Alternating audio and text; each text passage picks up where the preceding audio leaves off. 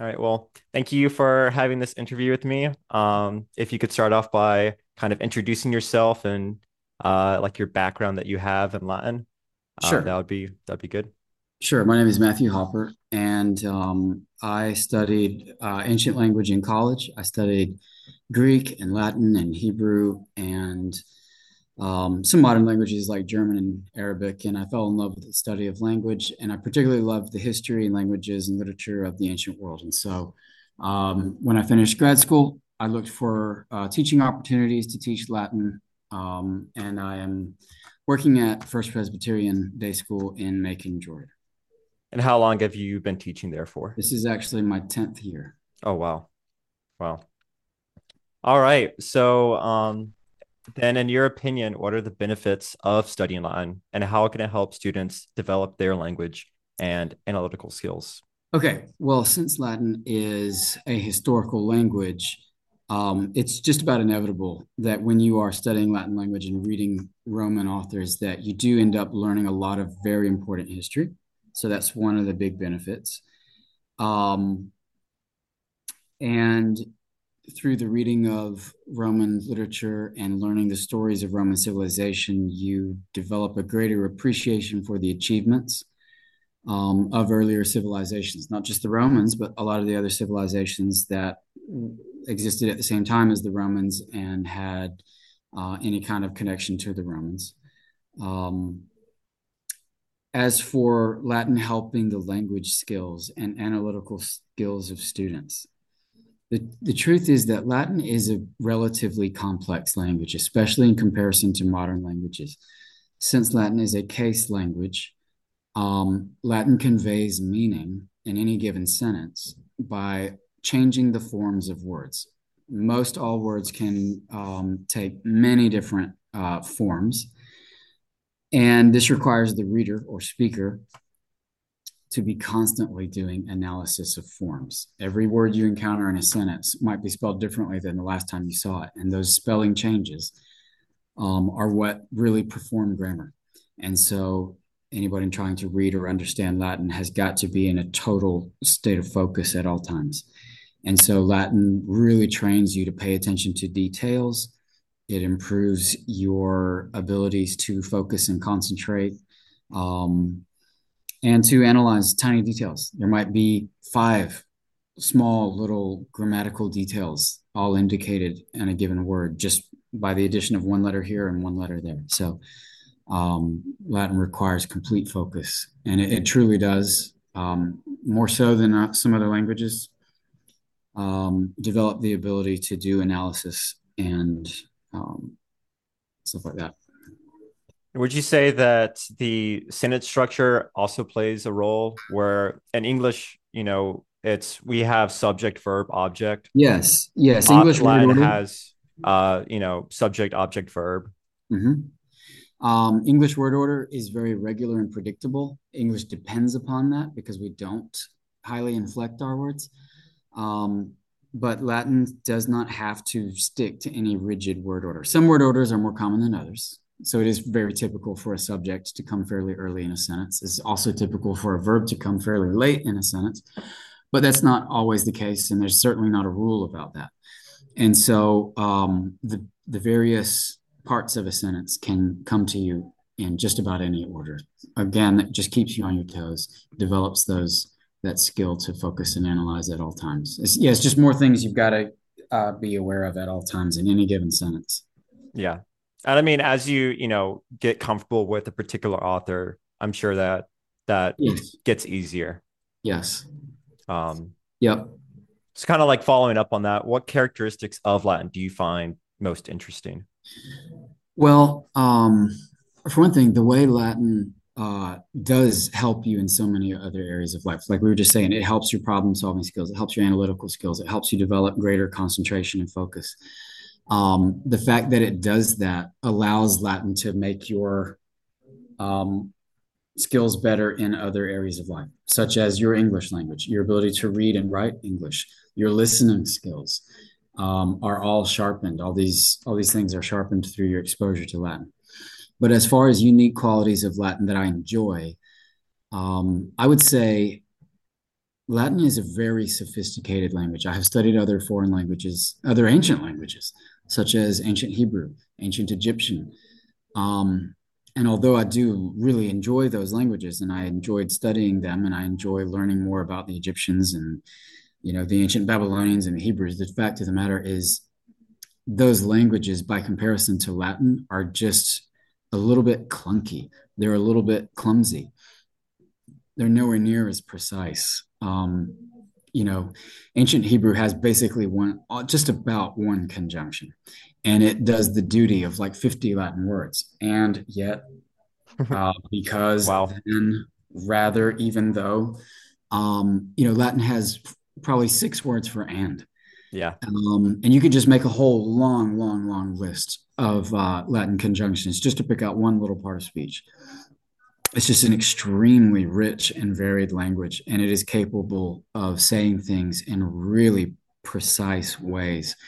Um, and, and Latin doesn't have to use, by the way, Latin doesn't have to use 50 words to say something. That's one of the other amazing facts about Latin is its ability to convey nuance very easily. So if you take something like a verbal participle, um, just a little letter here and a little letter there, can convey tons of nuance, um, such as purpose or um, you know circumstances. It can attribute motives. Um, Latin language is uncanny in its ability to say a great deal in a very small amount of time, a very small amount of words. Um, that makes it very special. And for someone who does love language, it's just very impressive. It's great. When you say that it's very precise and some other languages are a little bit more clunky, do you mm-hmm. think that this this leads Latin to be very enjoyable to read Latin poetry in particular? Um, yes, yes. Um, the poets that I have the most familiarity reading definitely starts with Virgil. And he, one of the reasons why Virgil is so often cited as the greatest of Roman poets is because he excelled at um, being able to cram tons of nuance and uh, meaning and emotion into just uh, small phrases. Yeah, like each each small little bit, like each word just carries so much weight in each of his uh, verses. Is what you're saying? Yes. All right. So other um, civilizations did do poetry. The ancient Israelites certainly uh, wrote poetry. There's no doubt about it. Um, like I said, it's just uh, Latin is capable of of amazing, amazing beauty. Yeah. So, um, what challenges have you encountered while teaching Latin, and how have you worked to overcome them? Okay, that's a great question. Um, the simple answer is one of the great challenges of teaching Latin is the fact that teaching in the grades that I do, um, I am working with students who have probably never studied foreign language before. They've definitely never studied an ancient language. They've never never studied a case language. And that is a very different experience than English. And so basically to summarize, Latin is very challenging. Um, it is especially challenging for anybody who has not already developed a lot of skill at the acquisition of language. Um, and there was a time in history where students were required to take Latin, you know, those days are long gone. My students are not required to take Latin, they have other choices. And so it is a humongous challenge to try to keep my program viable, um, to attract new students on a yearly basis to come and take on a challenge like the study of Latin when they do not have to. Um, and they are all extremely worried about you know keeping their gpa very high. And so there are a lot of students who would make fantastic latin students who would never consider taking latin because they're so worried about um, losing points on their gpa and uh, that's really sad that a lot of students yeah. who would enjoy it who would be well suited for it uh, never even uh, walk through the door and miss out because uh, like i said they're not required to do it and it is challenging. That's that is easily the biggest challenge of um, of my of my job. Um, so going back to you teach uh, you know, from grades eight to twelve. Yes. Is that correct? Um, would you say that like the first two years of learning Latin would be the hardest? And like after you get over this kind of hump of learning all the case endings, Yes. learning all the grammar, it becomes, you know, not easy, but a lot Mhm. easier than the, your first experience. Yeah, there are peaks and valleys all along the way. Um, most of Latin 1 is pretty easy. Latin 2 definitely starts getting challenging. That's when you start learning about all the different uses of the infinitive and the participle and varieties of subclauses. Um, the truth is that, in a way, learning Latin is more difficult in the first two years, but it's also true that it's easier to get an A in the first two years because because uh, they're still new to it and they're just eighth graders and ninth graders. I have a lot of stuff built into my Latin one and two class that is either mostly participation credit or is just, um, you know, it's just fun or it's just, it's relatively easy.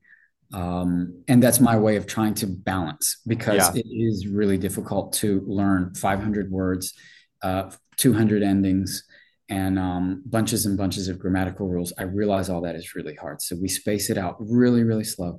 And I built into my syllabi lots of ways for students to very easily keep their grade up. So the study of the language, you might say, is a little more difficult in the first two years, but it does not automatically follow that it's also harder in the first two years to get a good grade. I understand. I understand. And is that kind of like what you're trying to do to, you know, allow people to take on the challenge of Latin when it would be easier to to take another language? Yes. Um, so, you know, if you were to ask me what what am I doing to help try to overcome that great challenge, I would say, well, I try to make it as easy as I can. I teach extremely in detail and thoroughly, and I actually end up repeating myself a lot. I'll teach the exact same grammar over and over. Um, and I will give them lots of what I would describe as easy quizzes on repeat. A quiz over first declension case endings, a quiz over vocab, another quiz over first declension case endings, another quiz over vocab, and then they'll meet both of them again in a test. So we do a lot of repetition. Um, that's one way I try to. I just try to make it easier for them. I also try to uh, make it extra interesting to them because it's a very common experience that when somebody takes an interest in something, they're more willing to do the work it is involved in Mhm. learning. So I try to make it fun. I try to utilize um, all kinds of uh, unique things to make this language classroom different than other language classrooms. So I use um, samples of music recorded um, using you know instruments that attempt to replicate what kind of instruments were used by the Greeks and the Romans. I use musical samples in class. I use lots and lots of um, pictures of ruins or pictures of uh, artists' renderings of what the ancient forum would have looked like and uh, Roman armies marching into battle. And I have historical replicas all over my room. I have um, replica pieces of Greek and Roman sculpture. We have replica Roman coins, replica Roman weapons, pieces of armor, um, you know, all over this classroom. And you know, I utilize these things for the purpose of doing demonstrations and uh, helping it to helping the students utilize uh, their imaginations, helping them um, be able to see some of what we're talking about. And so it's not always just talking about subject verb agreement and verb tense, which gets tedious. Um, I do these things to try and, you know, since Latin is a historical language, you really should, in my opinion, take advantage of all of that fun stuff that there is um, connected to the study of the ancient Romans. And if that does the job of helping maintain interest among students who don't necessarily take a lot of interest in grammar, um, you know, I will gladly take that. Um, whatever I can do to try to increase their interest, ultimately, I believe will help them retain the information and um, and and get through, get over some of those difficult days when we're doing challenging stuff. Yeah, it, it can be a, a while, you know, just being in the textbook, but you know, the camera can't see it, but you have a huge uh like Mhm. painting of uh, you know, Italy and yeah, the whole world basically on your wall. Briefly, Um, lead just right here. yeah. Oh wow, you have a lot of new stuff. but it's a lot easier to you know stay stay engaged if you're pretending to you know be Caesar Tiberius and uh, you know try and act like what he would do uh, in those times. But all right, thank you, Mr. Hopper. Uh, pleasure. I got uh, we got a ton of good stuff here. Um, Okay. I'm glad that you you put some stuff like set a time aside out of your day uh, All with sure. me. My pleasure. Yeah.